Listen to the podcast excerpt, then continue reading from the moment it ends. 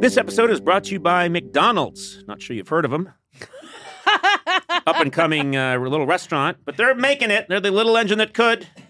You know, the moment of bliss when you spot your fries being scooped into the carton and suddenly time slows down. I have that all the time. I love their fries. Oh, yeah. Yes. McDonald's fries hit different when they're free. That's another thing I'll tell you. And when they belong to your friends. There's no better feeling than thinking you're out of fries and then you discover extra fries at the bottom of your bag, or else my son still hasn't finished his fries and I'm done with mine, and...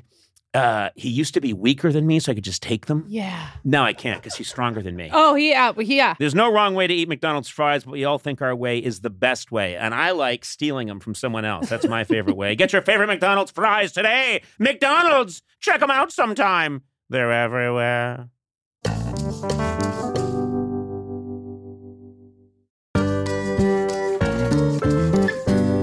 Sona, how's your sock drawer looking? It's messy. There's a lot of single socks. Yep. I think it's time for a little spring cleaning. Oh.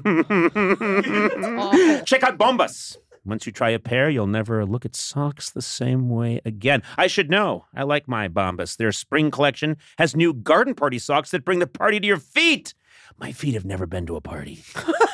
They've got stripes and florals and new vintagey colored rib socks. You know, when I'm wearing Bombas, I feel like my feet are being caressed and cared for in a way they never have been in my life. Hmm. Get comfy this spring and give back with Bombas. Head over to bombas.com/Conan and use code Conan for 20% off your first purchase. That's BOMBAS.com/Conan and use code Conan at checkout.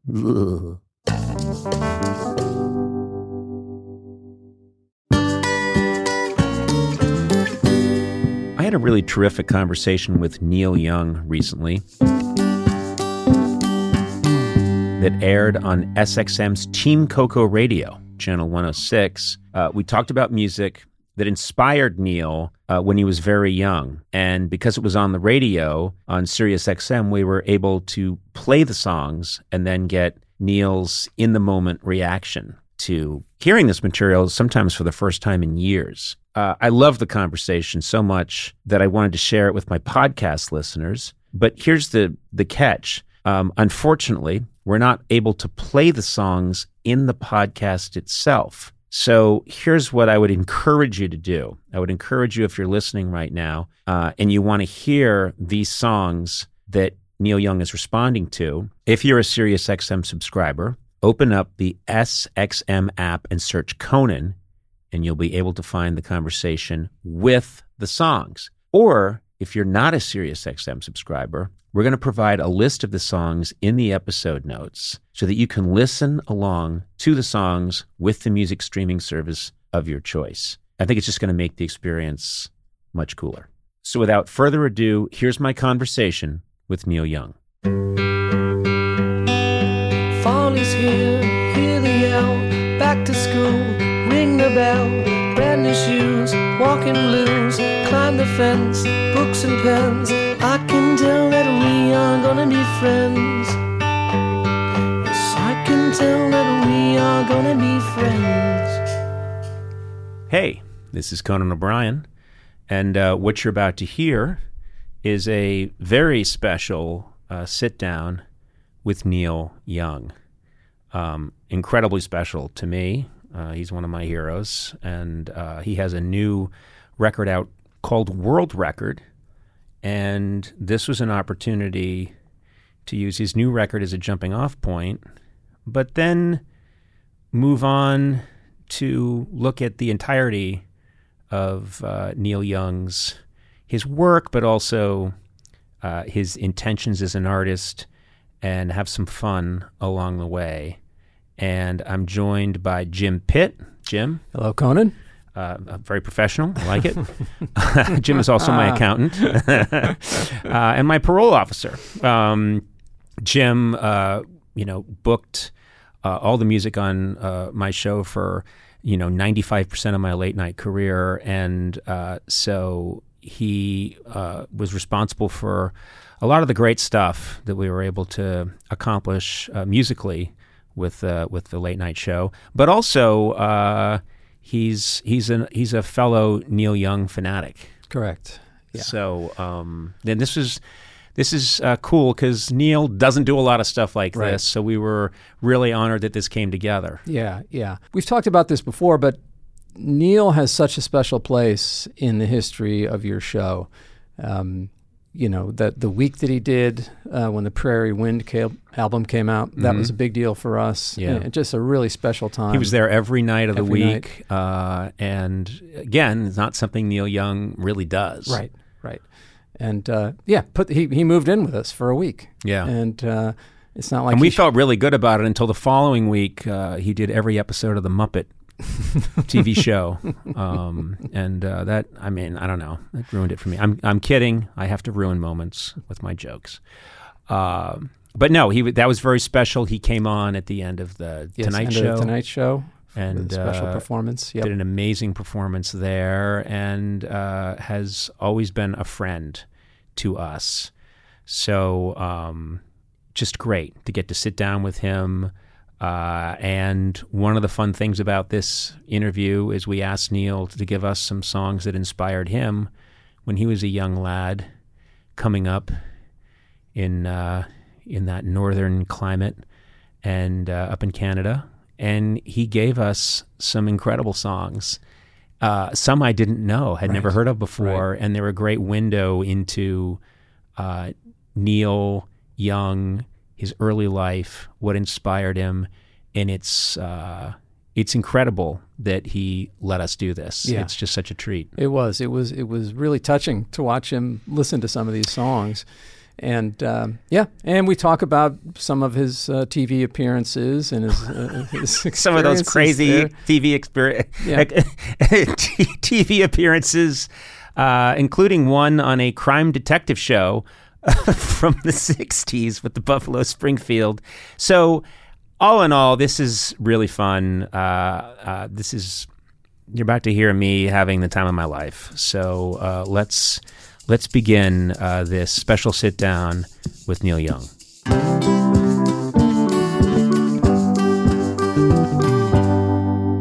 I wanted to start out by thanking you from the bottom of my heart because you have famously been very nice to me throughout my career and in ways that I can never repay.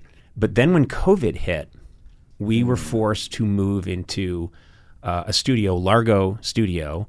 And because we couldn't have an audience, I asked all my fans to send in life-size cutouts of themselves, and we would put them in the audience so that my cardboard fans would be represented.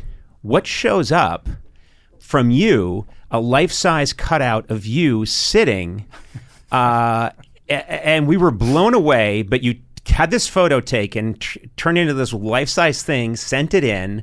So you were in the audience front and center every night during COVID that I went out and did my COVID show and told my jokes to no one.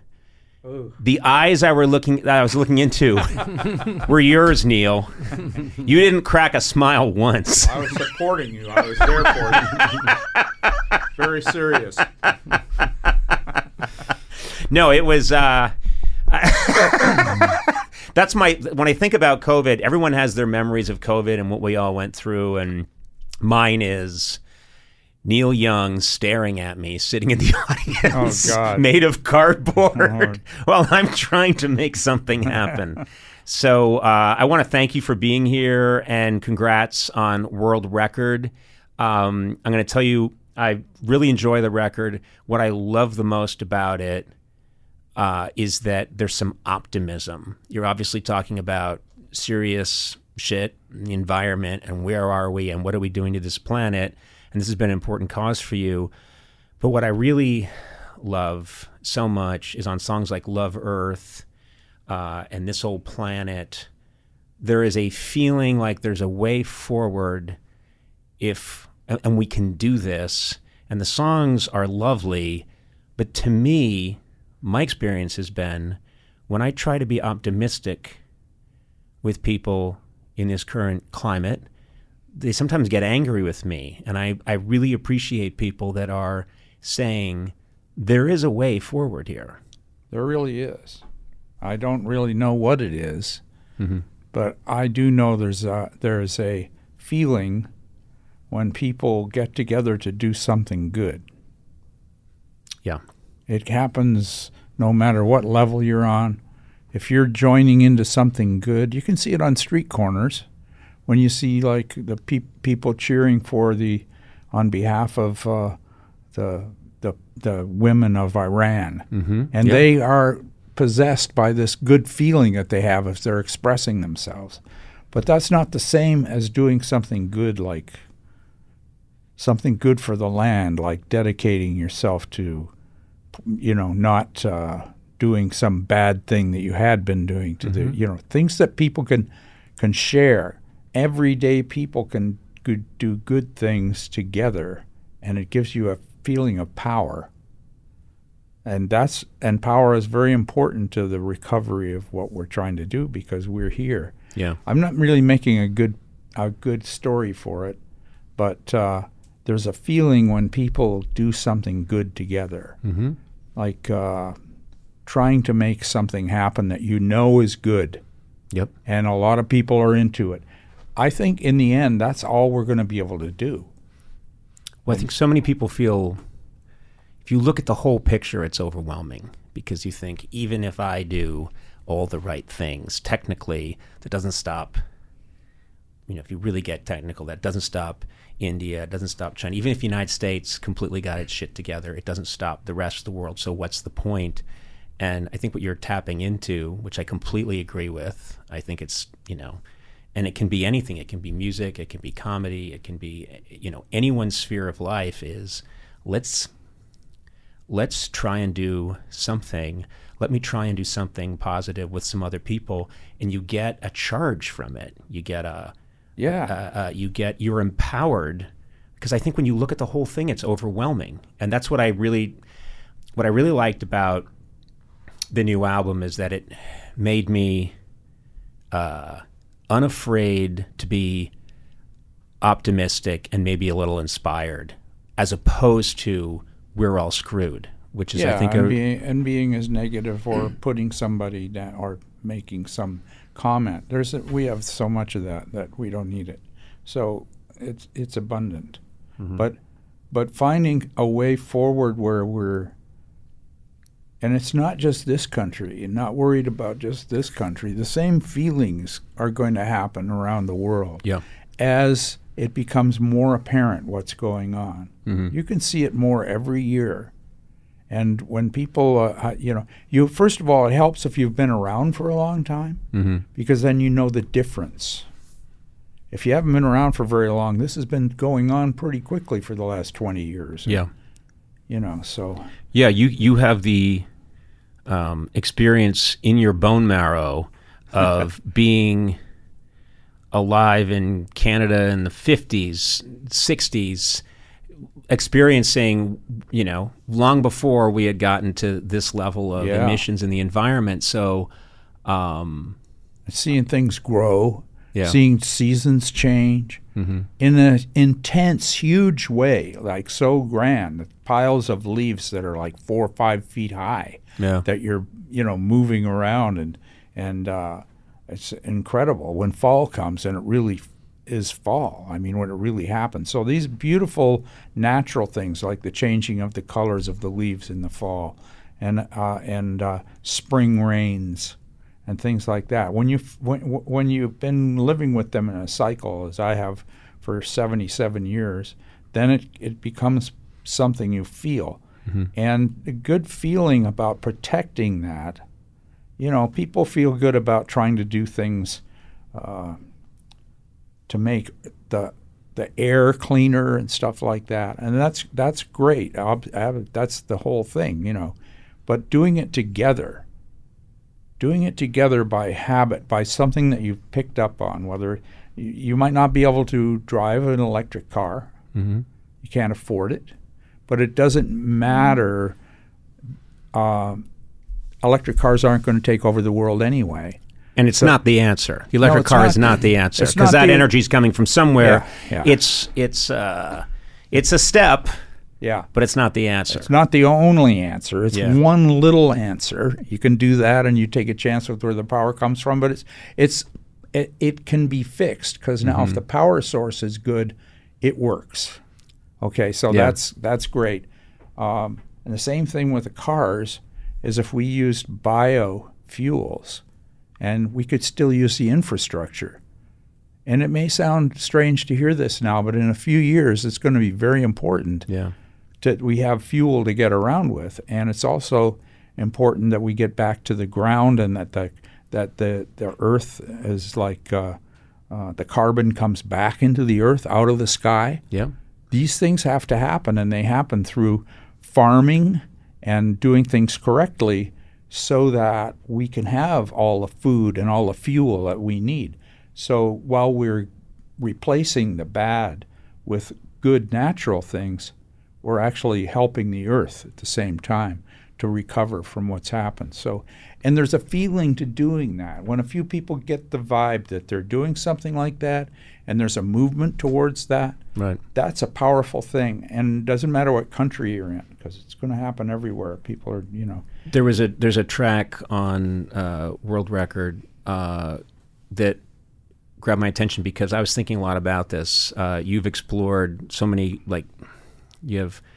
You know, there's classic themes in rock and roll, and I think with Chuck Berry, Chuck Berry is the one I think of who he had an obsession with the American car.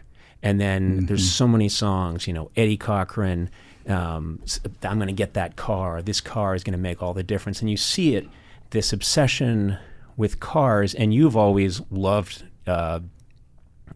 these old cars, and you love them, and you wrote this song that really speaks to me because it's called Chevrolet, and you're talking about, you still have, you say, this car is talking to me. You see this car, and it's got like the pearl gloss on the old steering wheel, and it's, God, this car looks good. And I love the line, it's really talking to me, this car. And then you start thinking, that's going to burn a lot of fuel. And it's the first time that this old, really one of the age-old obsessions in rock and roll, and Chevrolet is a rock and crunchy song.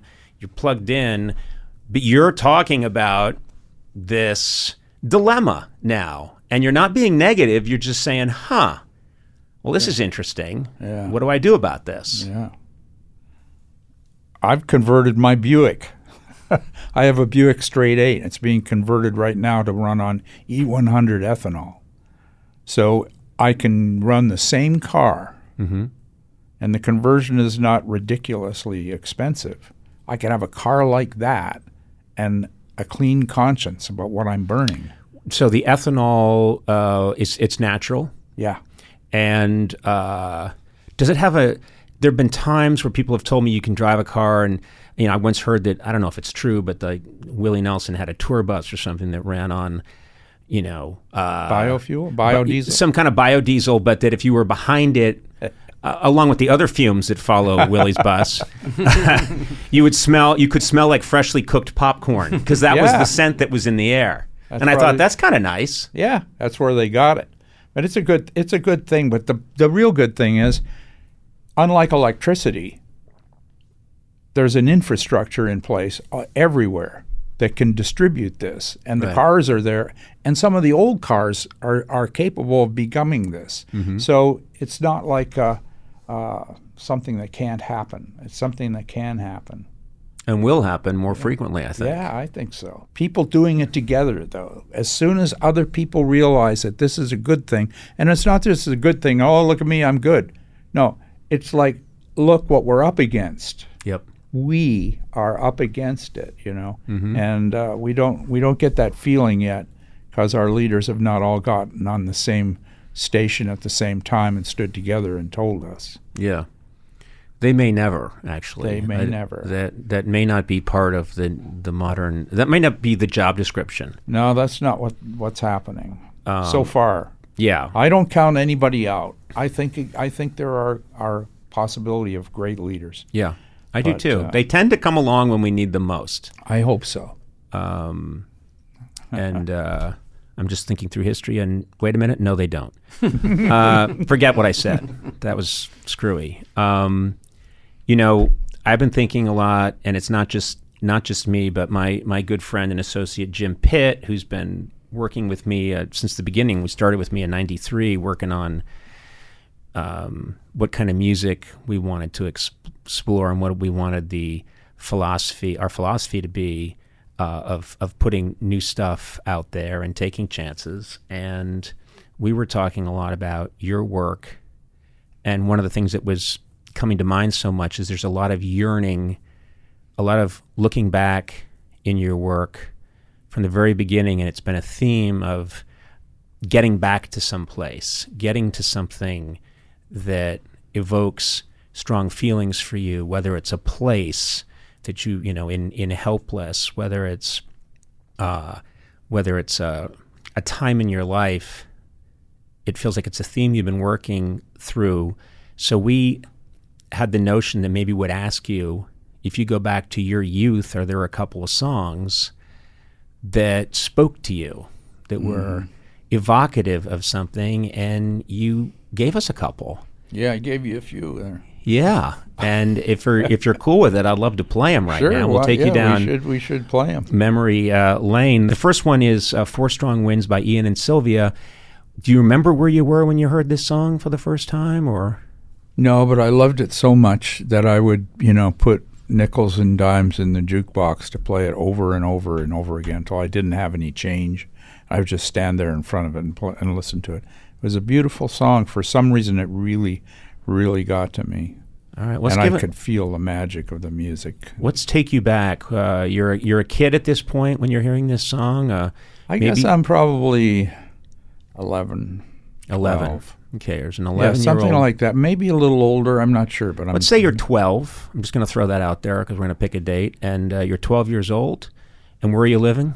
In Winnipeg. You're living in Winnipeg. And I was. I heard the song before, but I was at Falcon Lake, a place that's near Winnipeg. It's a kind of a lake with you can pitch tents around it. And sure. So we had our tent, my friend Jack and I, who played drums in the Squires, my first band, and we were out there, and I found this thing on the jukebox in the restaurant. Let's give it a listen. Just played it.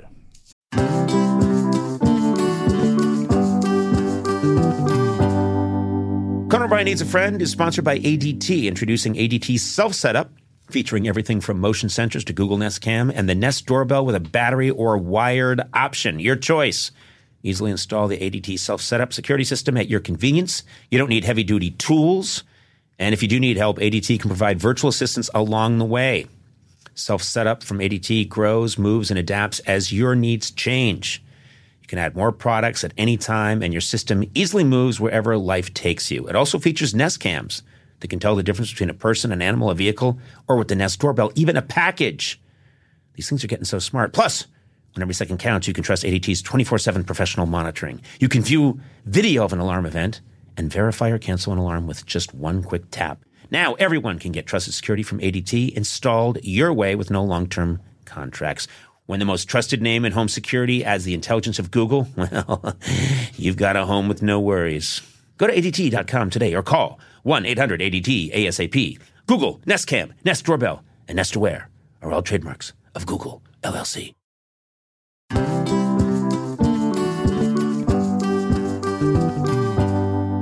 Come on, if most people are being honest, no one really knows what you do for work, right? Yeah, it's true. Yeah, especially if you're in what I like to call B2B. Oh, what is that? I'll explain. Okay.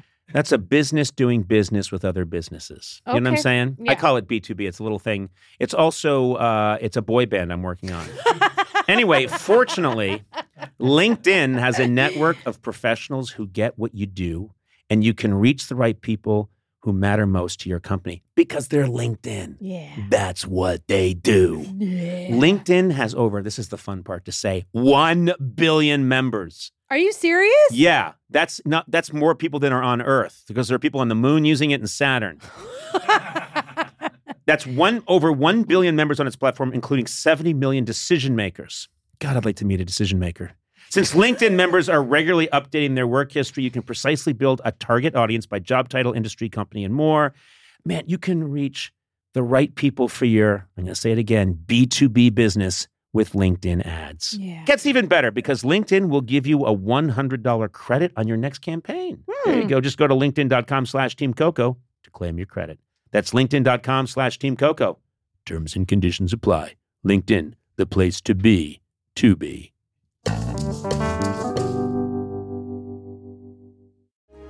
If someone were afraid of the dentist, maybe they haven't been in a long time, maybe they're embarrassed because they haven't been in a while, I feel like this would be a really safe place for them to go and get the care that they need.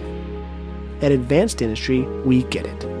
If you've been avoiding the dentist because of fear, worry, or just not wanting to be judged, if you want to learn how IV sedation can change your life, visit nofeardentist.com.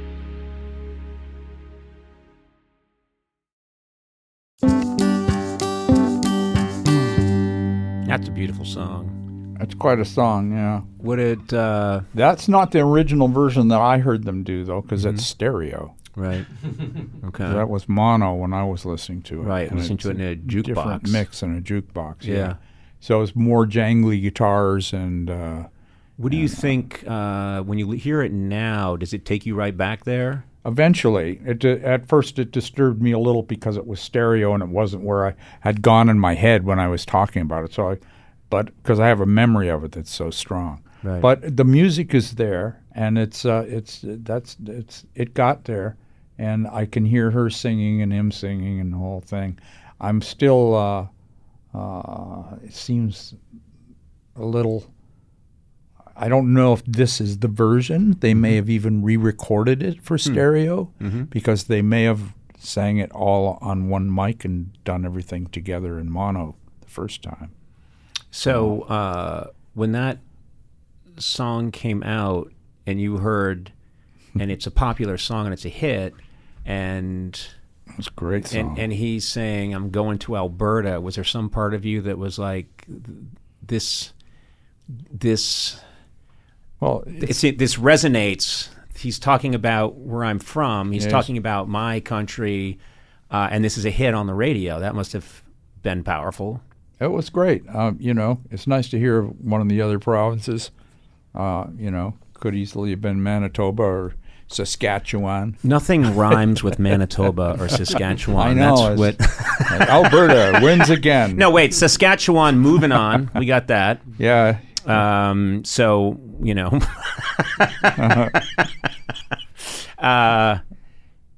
there's another song you gave us, which is by someone I wasn't familiar with, Gogi Grant.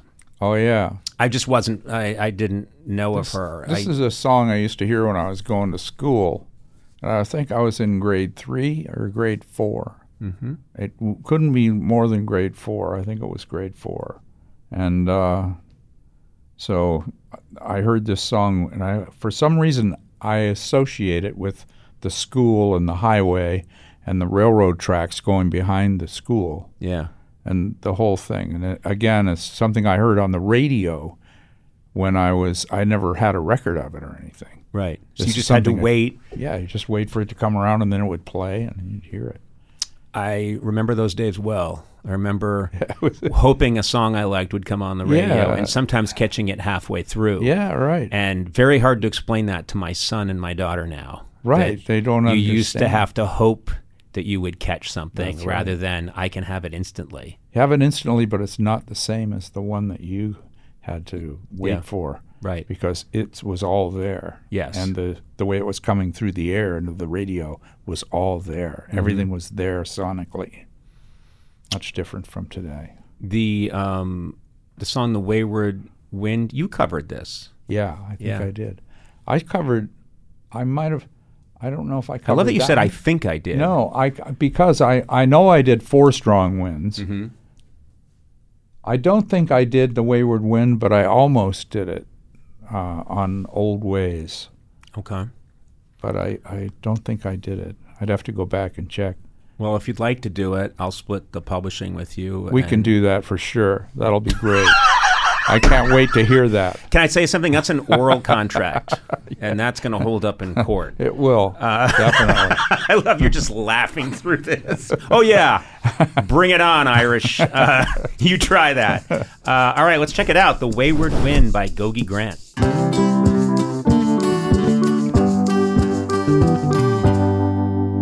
That's a beautiful song. She's got an amazing voice. Yes. She's something else. Yeah. Was she from Philly? Is that Philadelphia? Yeah. Philadelphia. Yeah. There you go. See, wow. Something good came out of Philadelphia. Yeah, that was good. That and the Constitution. Yeah. That's right. You know, it's funny because you talk about, I was thinking about in the time that I've known you, it was such a big deal to me when you came on my program. You did a residency there for a week, and it just meant the world to all of us and was very important. And one of the things that was so cool is that you weren't someone who did a lot of things like that, so it had a lot of meaning. You weren't someone that was always out there on television, so it really had a great weight for me and for you, Jim, and for everybody at the show. And it was a big deal. And then I find out that you had done some television back in the 60s, and some of it, maybe against your will, because you're with Buffalo Springfield, was pretty wild. You're in an episode of Mannix. That's right. It is one of the craziest things. Mannix, a detective show with Mike Connors, and he comes into a bar to check out the scene, and in the background is Buffalo Springfield. You guys are playing, but the camera doesn't even focus on you guys. No. And this, pardon, I'm sorry if I'm going to anger any Mannix fans out there, but this kind of run-of-the-mill 60s show is going on that no one watches anymore, and the real story is in the background. Right. Do you remember that at all? Do you remember how that happened? I remember being there, yeah. There were a couple of those we did. I remember that one. Whose idea was, let's get Buffalo Springfield on Mannix? I don't know. Yeah. I don't know, but I know that our managers thought this was a great opportunity. Right. To move into television. Did you ever notice that, we're kind of far back. All the action's happening up front. We are 50 feet away from the cameras. I don't think we even looked at it. That's the thing, is we just kept going. Thought, it's like, because we don't watch, I didn't watch Mannix. Right. I was not a Mannix fan. Okay, well, we're breaking some news. But I do know what Mannix looked like. Yes. I can picture the show. I've seen it. Yeah. He had, he was always jumping out of his car just before it crashed. Right. I think that was his move. He was, I think, in a Mustang, and it was always, it was about to go off the cliff because they had, fixed his brakes or something. I think, I don't know how he got reinsured after the 35th crash. But I was watching, and it's funny because the 60s in particular is a time I'm fascinated by it because there's such a culture clash. TV's been pretty much more or less the same for a long time, just an extension of radio, same old guys writing it, cranking it out. And then suddenly the world changes, 63, 64, 65, everything's changing. And I love watching, there was a show that you did, was it The Hollywood Palace? The Hollywood Palace. Oh, yeah. The Hollywood Palace, and you guys are great, right? I mean, you guys are, I can't remember what they played on the Hollywood Palace, was it? We did Mr. Soul on Mr. Soul. Yeah. That's right. You started with For What It's Worth. Yeah, For What It's Worth and Mr. Soul. And then you switched in, and it's cool. Yeah, well, the tape switched in. They taped this whole thing, you know. Oh, yeah. It was the record. So you were playing along to the record, but was there any live aspect to it? There might have been some live singing. Yeah. But I feel like your vocals and your solo were live. They were live. Well, I watched it, and your solo feels live. Ah, yeah. Oh, good. And your bass player was... looking the other way. Yeah. Yeah, that's because he wasn't there. So he had to use our road manager looking the other way. So there's a guy who's the MC, and this is the part I love. And he comes out, and it's very, kind of borscht belt, old school show business. I'm not sure who it is, but he comes out, and he goes, next we got... Buffalo Springfield. These guys have had so many hits in the last year, made so much money. They could buy Buffalo and Springfield. And you're like, what? You guys have to just, all right. And you can just think there's like some 55-year-old writers in the back that were told, give us a joke for Buffalo Springfield. Yeah, right. Yeah, what the fuck is that? That's right. They had to have it. But, you know, we didn't, again, Conan, we didn't even notice. Yeah, yeah. We didn't, that stuff never even... It never even got on our screen. Right. Because we did a TV show. It's like we went to Mars. Exactly. And then we left Mars. That's what it looks like. And I think it looks like, okay, we've entered this world that you kind of have to show up at, you know, and so dressed as yourself. We're going to show up and we're going to do this.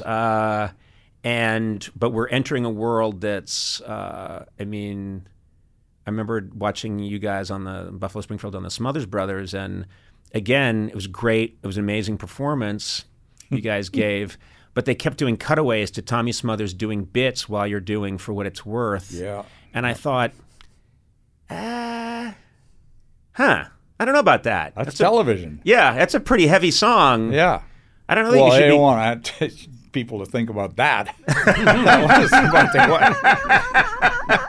But he says, like, when Steven sings, like, there's a man with a gun over there, they cut to Tommy Smothers holding a gun, and the audience laughs, and I'm thinking, I don't know. I don't know if this is... It wasn't genius, Conan. It wasn't genius. Really? Well, I thought all television comedy was genius. Oh, God. You know, you did... you know, one of the things you did the Johnny Cash show, and that was cool. And I would imagine that, I mean, there's a guy, that's a very different situation where you're being invited onto this massive American Stars TV show, but also he's someone who you would really respect. Yeah. Yeah, no, I really liked Johnny Cash. Was he nice to you? Was there, you know? Hardly even got to speak to him. Really?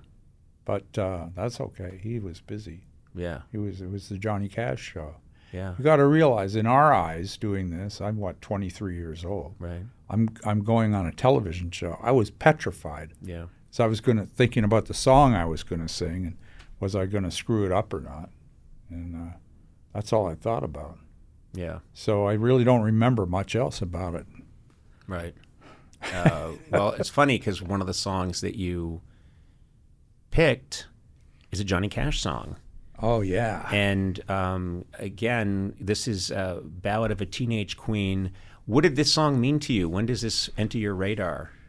Oh, right in the 50s there, about the same time as I was talking about the Wayward Wind and the other song, Four Strong Winds. Four Strong Winds was after. The Wayward Wind was sooner, and this song was sooner than The Wayward Wind. These are back farther in my life. I've been in maybe grade 2, grade 3. Kinda. And this is what I was thinking about, is that you are a storyteller. I think better than just about anybody, you tell a great story when you're in your songs. And this is the classic story song. This is Johnny Cash telling us the tale of the teenage beauty queen. So let's give it a listen, see where it takes you. Ballad of a Teenage Queen by the great Johnny Cash. What do you think? Does hold up for you? Oh, yeah. Yeah. Definitely. Man, I got to, I mean... there's a couple of things I need to say about that song. I love that song. It's so great. When has that happened? That a woman's left town, made it big in Hollywood, and then said, I'm going to give up all my money and go back to the boy who works at the candy store. Dream on. Show me one example of that happening in history and I'll back off. I just, I had heard that song before, but when you mentioned it, I went back and was listening to it, and... I don't know. We don't know who's doing the backup vocals. I don't know if it sounds like it. Could it be the Jordanaires, or is it just? It's his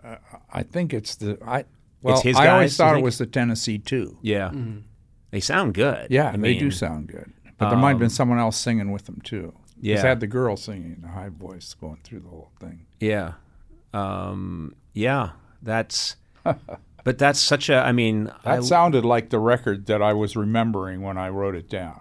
Right. That's what the sound is. And the other two songs sounded kind of like that. And that one was an original, I think. Right. Maybe. Close, anyway. Same vibe. But feel like it would be a blessing and a curse to have your ear, because I don't pick that stuff apart necessarily. But you hear it, and if it's... in stereo, if it's been remixed, you're like, I'm out. Well, I'm different. I'm going, when they did that, what else did they do? Things are different. They got more room for the bass and more room to spread things around. So it's not, for me, it's the feeling of the mix, the feeling of the song. The more immediate it was, the closer to the original one. Yeah. And then you feel the song and the essence of it, and then as things get modified and changed, you get farther away from that. So that's all I'm missing. It's not so much the mix or one thing or another, but it's the essence of the song that comes from the original. Yeah. It's funny, when I hear songs from that period of my life that are evocative to me, and actually some of them yours, it's like I go right to, I'm usually hearing it through, our Pontiac station wagon, analog system, radio. Analog radio. That's how I heard 99% of our music.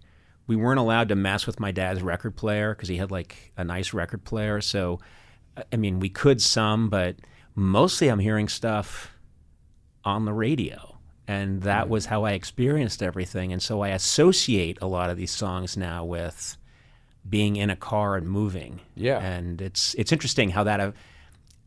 affects how you then later on hear the song. Yeah, it because when it's way back there in your life and you have this memory, it's vivid, and who knows what you do with it in all those years. You may have enhanced it. You may have it may be exactly the way it was, or it may be it just may be different in some way. Because when you have a thought for so long and you remember a memory, it becomes more than just that over time. So. That's why when you go back, sometimes it's not like you thought it was going to be. Right. There's that great... No, I was just thinking, did I scare you with my glasses? No, that's good. It's a bold statement, my glasses. Yeah, it is. It's kind of a Clark Kent look. Can you see through those? Absolutely not. I didn't think so. You're gone now. You're just a smear. I see a smear and a floating hat. Radio is... saved us again. There's a big business for radio in the future. Trust me. It's not lost on me that people are very happy that I got off TV and into radio. Radio is happening. I know, it is happening, but also there's an implied insult there, which is it's so nice to hear you and not see your goddamn face. It's the future. Radio's the future. That's where we're going to hear what music is. Yeah. Because you can broadcast what people love about vinyl over the radio, and the transmitters are still in the top of all the old buildings around different towns. So a new radio station could come along and broadcast in analog, so everybody got vinyl quality. All you need is the right radio to pick it up with. Which is? A fortune-making thing that any investment would get right into. So, be great if you busted out your product right now and started hawking it. Yeah, the analog radio. You know, it's so funny because thinking about your work and all of it, what with the new record, with World Record, and I know that now it's the Harvest 50th, and just everything going back to the beginning. There's that great Walt Whitman line where he says, "I contain multitudes," and that comes to mind when I think about your music, because you do soft acoustic so well that when I'm listening to that, I forget about your other side. It pulls me in so much. I think, this is Neil Young. But then you go over to... Hey, Hey, My, Rockin' in the Free World, Like a Hurricane, you just, this stuff that makes me forget about the other genre And to be able to do both with that kind of intensity blows my mind. It really does. And I was thinking, you know, when I was listening to your other selections, I was thinking, okay, I can see the softer Neil here. And then you gave us Baby, What You Want Me to Do. Right. And I thought, here we're seeing the other side of you a little bit, you know. Mm-hmm. When did you first, this is Jimmy Reed. Yeah. And when are you hearing this song? Boy, this had to be right around when he wrote it. Mm-hmm. Put the 50s, mm-hmm. early 60s. Mm-hmm.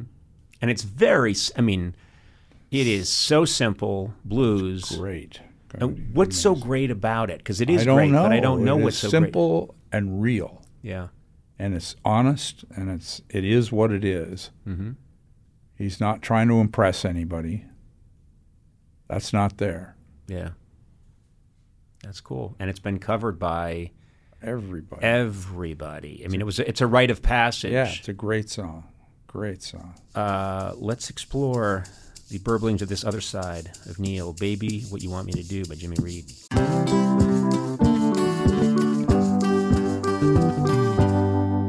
Hey, Sona, do you settle for ordinary in your own home? No. Well, you kind of do. Anyway, with floor and decor, you don't have to put up with rooms that just look meh. You know what I'm saying? Yeah. Meh is kind of a phrase these days. Floor and decor doesn't just have a couple of aisles of options. It's an entire store with the largest selection of tile, wood, and stone in stock and available in job lot quantities. Mm. That's what I need, job lot quantities.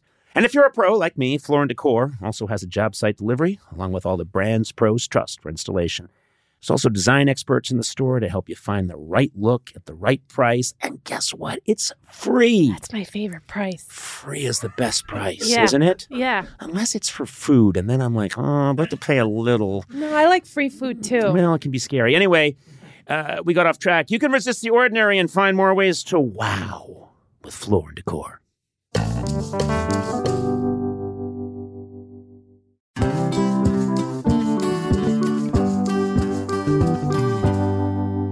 On the way in today, Sona, I was thinking about just how much has changed over the years. Yeah. You know, when I was a kid, we were all dancing the jitterbug and the Watusi. Okay. And then you grow up now and there's mosh pits and everything's gone cuckoo. There's this new thing called rap. I don't know what's happening anymore. But guess what? In a world full of change, there's one thing that hasn't changed. Mm-hmm. The great taste of Miller Lite. Are you with me on this? Oh, yeah, I'm right there with you. Yeah, and you know, another thing that hasn't changed is that it's less filling. Yeah. I hate a filling beer. Yeah. When I have a filling beer, I just want to sit down in a beanbag chair for 6 days, but not with Miller Lite. So what's the best thing about the original light beer? Mm-hmm. Back in 1975, the big debate in America was what's more important, that it's less filling, Miller Lite, or it tastes great. Yeah. The cool thing is when we all realized it's both. Okay. It's less filling and it tastes great. All right. Everybody wins. Everybody wins. Miller Lite keeps it simple. Undebatable quality, great taste, only 96 calories. You don't have to choose what's best. Miller Lite has great taste and it's less filling. Tastes like Miller time. To get Miller Lite delivered right to your door, visit MillerLite.com/Conan. Or you can find it pretty much anywhere that sells beer. Yeah. Celebrate responsibly. Miller Brewing Company, Milwaukee, Wisconsin. 96 calories per 12 ounces. Fewer calories and carbs than premium regular beer.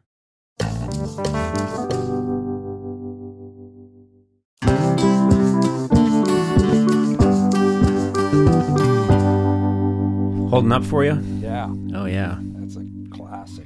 It's so funny because I was thinking, and I'm just, that he's doing yeah. And this is a song that was huge for any British invasion band. Rolling Stones cover it. And you know everybody knows it. But I know when the Beatles show up in 64 and they're saying yeah, everyone's saying, what the hell is that? It's Jimmy Reed. I think, mm-hmm. unless it's someone else that I'm not thinking of. I don't know, but it's just when he goes, yeah, I don't know if that's happened before. Maybe it has. Smarter person than I will figure it out. Well. If such a person exists. There's no proof. They sent out some people looking, but they never came back. Yeah, I don't know what happened to him. You know, this is one of the... You did a concert for the BBC, and I think it was 1971. Mm-hmm.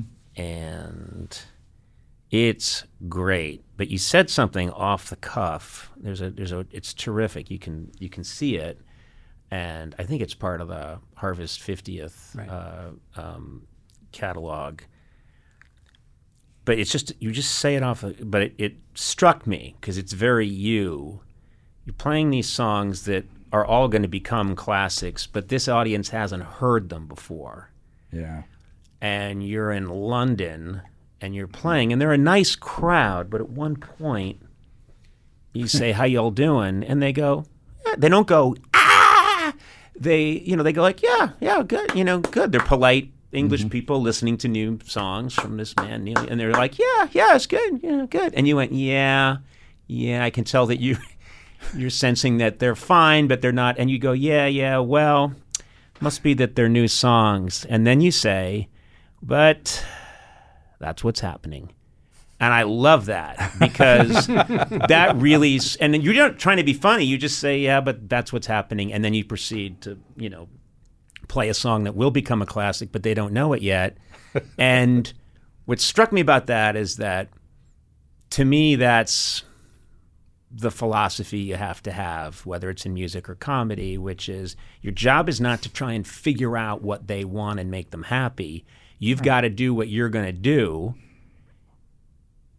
And this is what's happening. Yeah. And then on the new record, on World Record, there's a clip of you and someone is talking to you. I don't know if it's Rick Rubin or someone's talking to you and says, "Man, this one, you got a lyric here about every, I take every breath and I feel like I'm doing a dance with death. It's about COVID." And he says, "Man, that's really dark." And you go, "Fuck them, they don't have to buy it." And I was like, that has to be the way it is. You know what I mean? That has to be, you're echoing what you're saying in 1971 in London, now with World Record, you're saying, I think that song is Break the Chain. You're saying, I'm driving this bus. You might not like where we're going. You're welcome to get off if you don't like where we're going. And I believe in that philosophy. I think that's the way it has to be if you're trying to be, it sounds highfalutin, but if you're trying to be an artist, that's what you have to do. It's easy. I mean, as long as you do that. And then you feel good about it, too. No matter what you're doing, you feel good about it because you're doing it the way you want to do it. Right. And that's a good thing. Yeah. That's good. And it feels like you've had times, too, where you've had this enormous success and people really love the music, and then there's part of you that's like, how do I crank the wheel here and get them off my trail? Right. How do I really got to, all right, you followed me this far. I'm going to take this thing, this old jalopy up the side of this muddy hill. Right. And challenge them a little bit. Yeah. Well, every once in a while, they all go the other way. Yeah. And that's a good thing. You like that? That's fine. Yeah. Because they it's just that I went somewhere, and I'll come back probably. Yeah. It doesn't matter. The thing is, did we do what we wanted to do? Yes. Because that's what we're supposed to be doing. Yes. Yeah. We don't want to do what they want us to do. That's not what they're looking for, really. Right. So. No, they don't know what they want. That's the other thing. So I think that's kind of the magic of it. There's this last song, which we have to get to, because I don't know if you. Rockabilly is, I don't know why, because I'm a suburban Irish Catholic kid from Boston. But rockabilly is in my DNA. Jim, you've seen it. Oh, that's all I wanted to ever do. Was grow my hair up. It's where the pompadour came from. Grow my sideburns out and play Train Kept A-Rollin' or any rockabilly song. If I could do that for a living, you'd never see me in comedy again. And that's a promise to people out there. If I could make one dime doing that, I would do it. I thought I knew every rockabilly great classic. And then you come up with this rockabilly song I've never heard of before. By a guy I had heard of. I had heard of Ronnie Self because he's kind of a legend in England, not from England, but they care. The British care more about our really good roots music, I think often, or for a period anyway, more than we did. They value it. They value it. And rockabilly.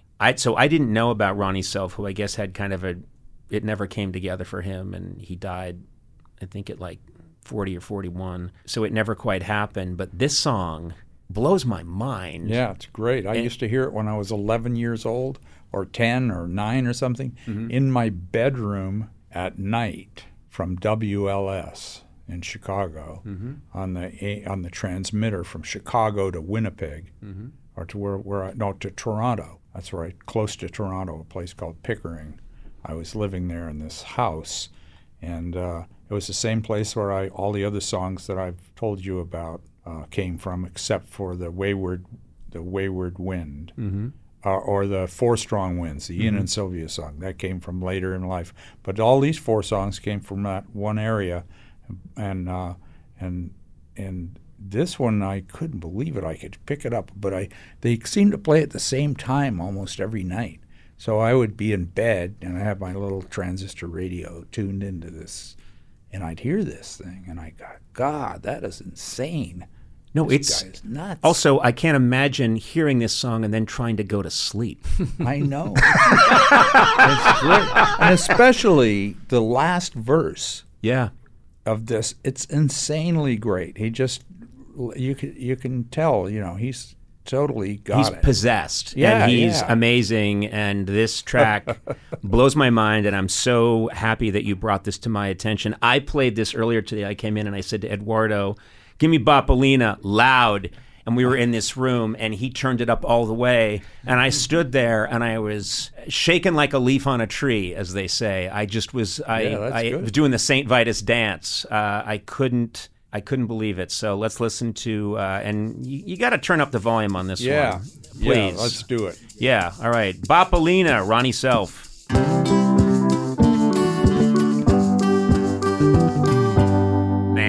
God damn it. If they asked for a take after that, I'd have killed everybody. Can you imagine? That was pretty good.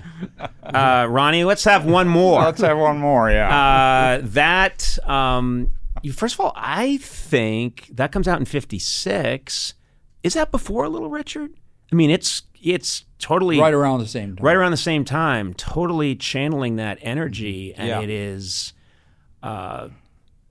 It's absolute abandon and madness, and also impossible to fake. You can't fake that. You got to be there for that. He's so there, and then in the end of that, he's totally just goes, He is taken over by the devil in the end. One of my favorites of all time is Ronnie Hawkins' version of 40 Days.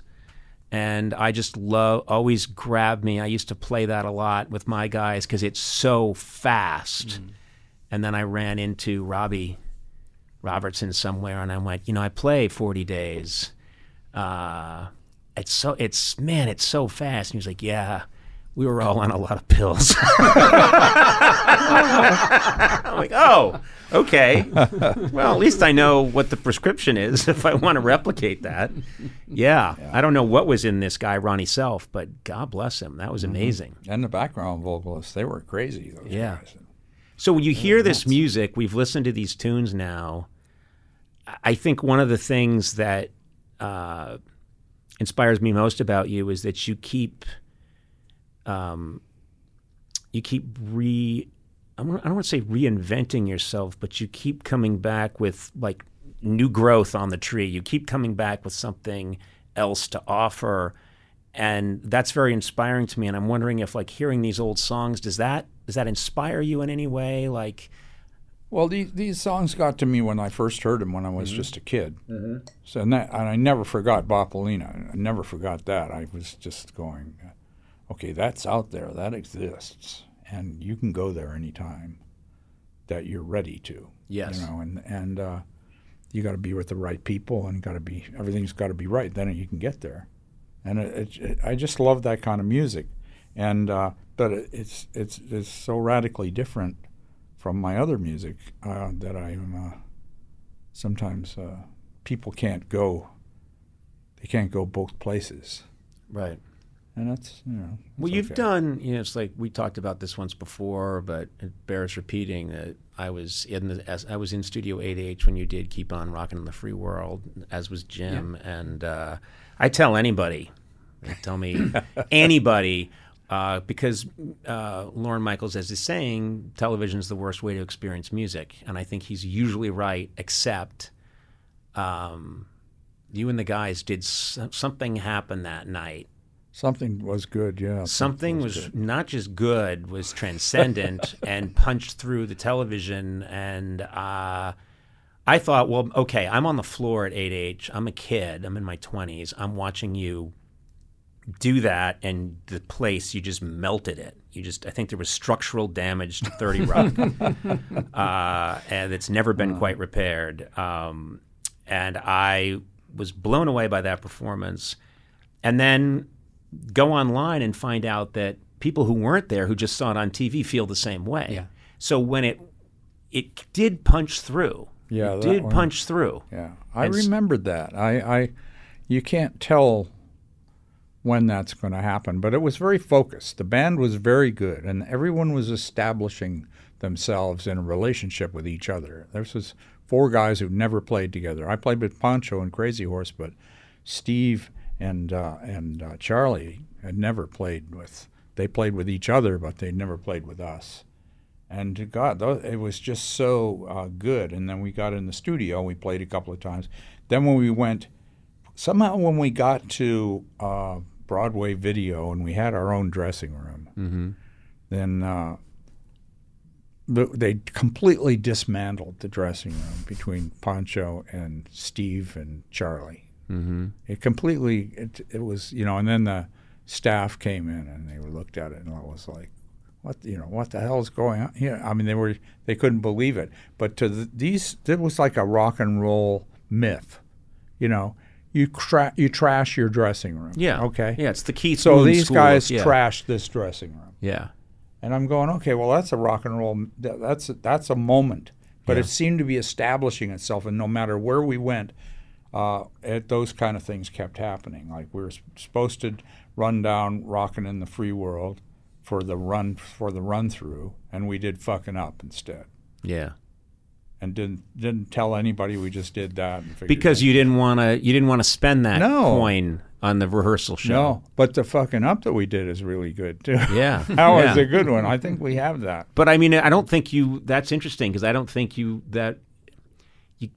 to do Keep on Rockin' at the dress rehearsal, you might not have been able to get there for air. There is no rehearsal. You know, so we threw a song away that wasn't going to be in the studio and didn't tell them what it was going to be. So we didn't sacrifice it. Yeah. Just you didn't think NBC would be okay with Fucking Up?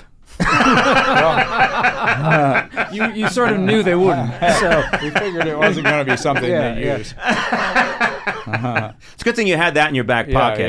Yeah, that's a good one for that.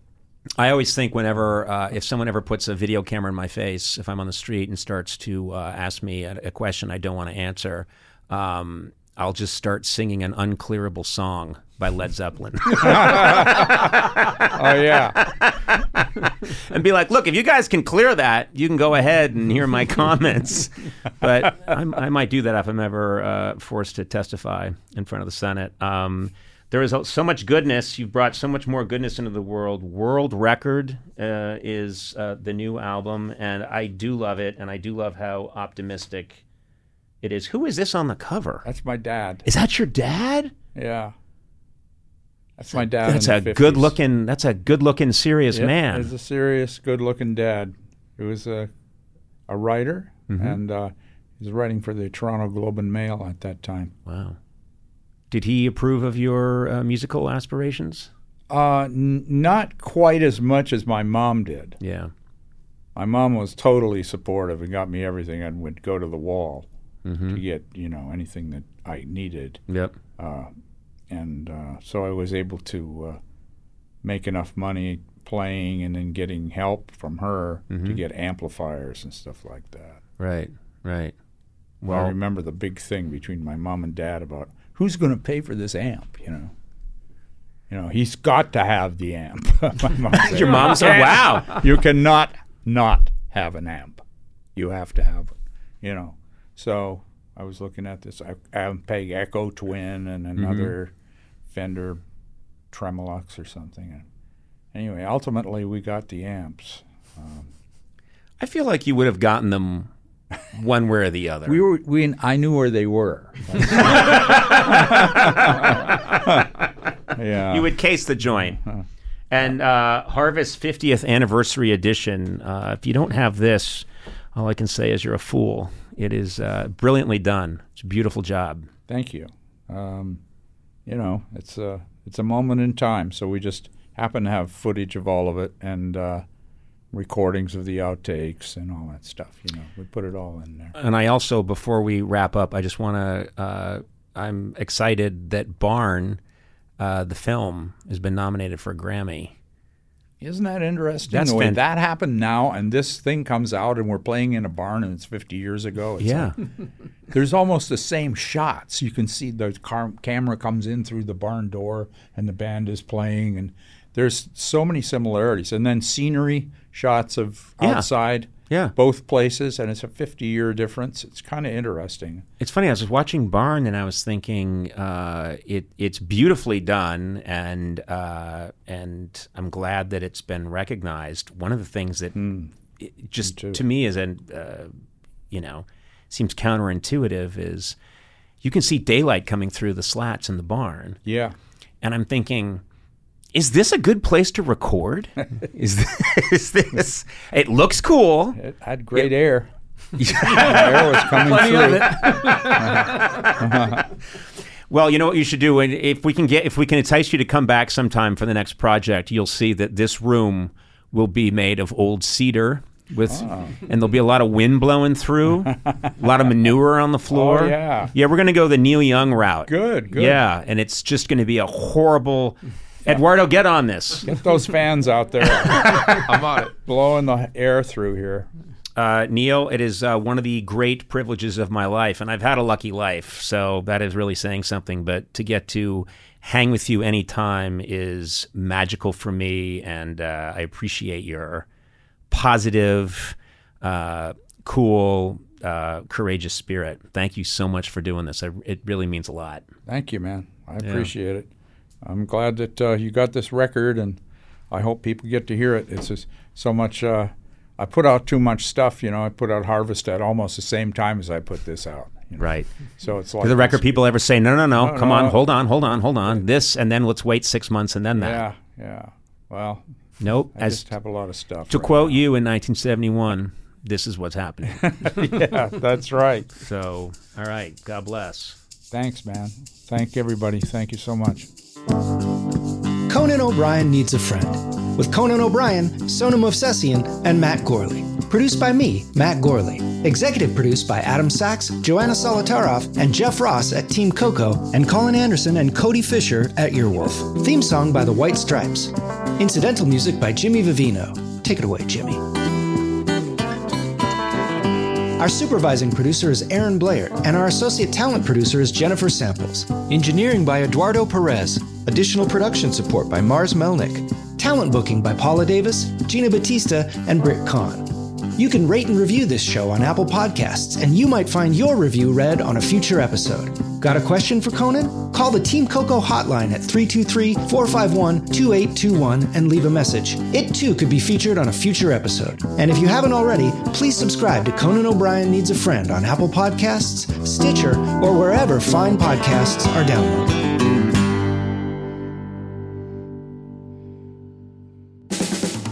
This has been a Team Coco production in association with Earwolf.